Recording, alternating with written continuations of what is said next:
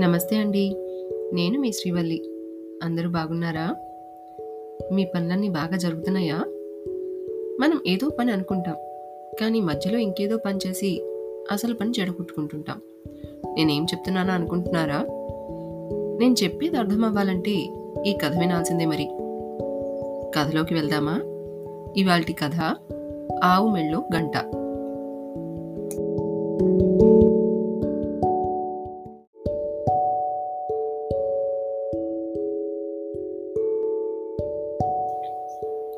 ఒక ఊళ్ళో గోవిందు అనే అతను ఉండేవాడు. అతను ఆవులు, గేదెలను మేపటానికి కొండ ప్రాంతానికి తీసుకెళ్తుండేవాడు. అయితే అవి గడ్డి మేస్తూ చుట్టుపక్కల ఎటు పడితే అటు వెళ్ళిపోతుండేవి. తప్పిపోతే దొరకవని గోవిందు వాటికి చిన్న చిన్న గంటలు మెడ కట్టాడు. వాటిని మేతకు వదిలేసి తాను కట్టెలు కొడుతుండేవాడు. సాయంత్రం అన్నింటినీ ఇంటికి మళ్ళించేవాడు. గంటలు కట్టడంతో ఎంత దూరంలో ఉన్నా వాటిని గుర్తించేవాడు. ముఖ్యంగా తనకు ఎంతో ఇష్టమైన ఆవుకి మంచి ఖరీదైన గంట కట్టాడు. అందువల్ల అది తప్పిపోకుండా ఉండేది. ఎవరైనా ఈ ఆవులను, గేదెలను తోలుకుపోవాలని ఆశించినా ఆ గంటల చప్పుడు వల్ల గోవిందు వెంటనే అప్రమత్తం అయ్యేవాడు. వాళ్ళ ఆశ ఫలించేది కాదు. ఒకరోజు ఆ గేదెలున్న వైపు ఒక మనిషి వెళ్తూ ఆ ఖరీదైన గంట ఉన్న ఆవును చూశాడు. ఇంత ఖరీదైన గంట కట్టారంటే ఇది చాలా విలువైన ఆవయ్యుంటుంది అని అనుకుని ఆ ఆవును దొంగిలించాలి అనుకున్నాడు. కానీ దాని మెళ్ళో ఆ గంట ఉండగా అది సాధ్యం కాదు అని అనుకుని ఒక ఆలోచనతో గోవిందు దగ్గరికి వెళ్ళి ఆవు మెళ్ళో గంట ఎంతో బాగుంది. నాకు అమ్ముతావా?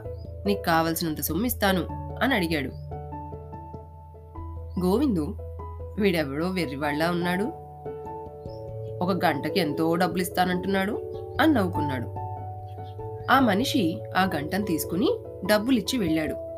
కాసేపటి తర్వాత ఆ మనిషి గోవిందు కట్టెలు కొట్టడానికి వెళ్ళినప్పుడు నెమ్మదిగా మెడలో గంటలేని ఆవుని తనతో తీసుకుపోయాడు. గోవిందు సాయంత్రం చూసేసరికి ఆ ఆవు తప్ప అన్నీ కనిపించాయి. ఆవు కోసం చుట్టుపక్కలంతా వెతికి గంట లేకపోవడంతో ఆ ఆవు ఎక్కడుందో తెలియలేదు అని బాధపడ్డాడు. ఆ గంటకున్నవాడే ఆవుని దొంగిలించాడు అన్న విషయం గ్రహించలేకపోయాడు. అయ్యో గంట ఉంటే బాగుండేదే అని చింతించాడు. కదా డబ్బుల కోసం ఆశపడి ఆ గంటని అమ్మేయడం వల్లనే కదా ఆవు కనిపించకుండా పోయింది. అదే డబ్బులకి ఆశపడకుండా ఉండి ఉంటే ఆ గంట మోగడం వల్ల ఆవు ఎటైనా వెళ్ళి ఉంటే తెలిసేది. ఆవు దొంగతనానికి గురయ్యి ఉండేది కాదు కదా. గోవిందుకు ఈ బాధ ఉండేది కాదు.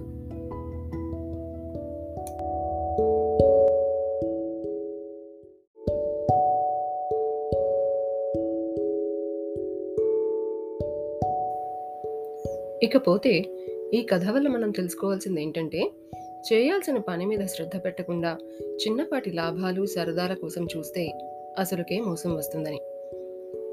మనం చాలాసార్లు మన జీవితంలో కొన్ని లక్ష్యాలను ఏర్పరచుకుంటాం. కానీ వాటిని సాధించే క్రమంలో తరచూ చిన్న చిన్న ఆకర్షణలకు లోనవుతుంటాం. పరధ్యాస వల్ల కానీ అశ్రద్ధ వల్ల కానీ అలాంటి వాటికి ఆకర్షితులం అయ్యాము అంటే మనం మన అసలు లక్ష్యాన్ని వదులుకున్నట్టే.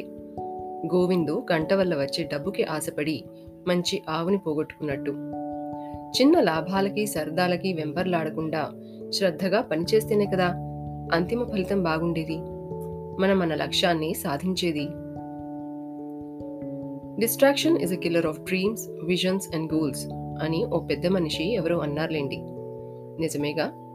అందుకే పిల్లలకి కానీ పెద్దలకి కానీ ఫోకస్ ఇస్ ద మంత్ర అన్నమాట. మీరేమంటారు? మరోసారి మరో కలతో కలుద్దాం. అప్పటి వరకు సెలవు. బాయ్.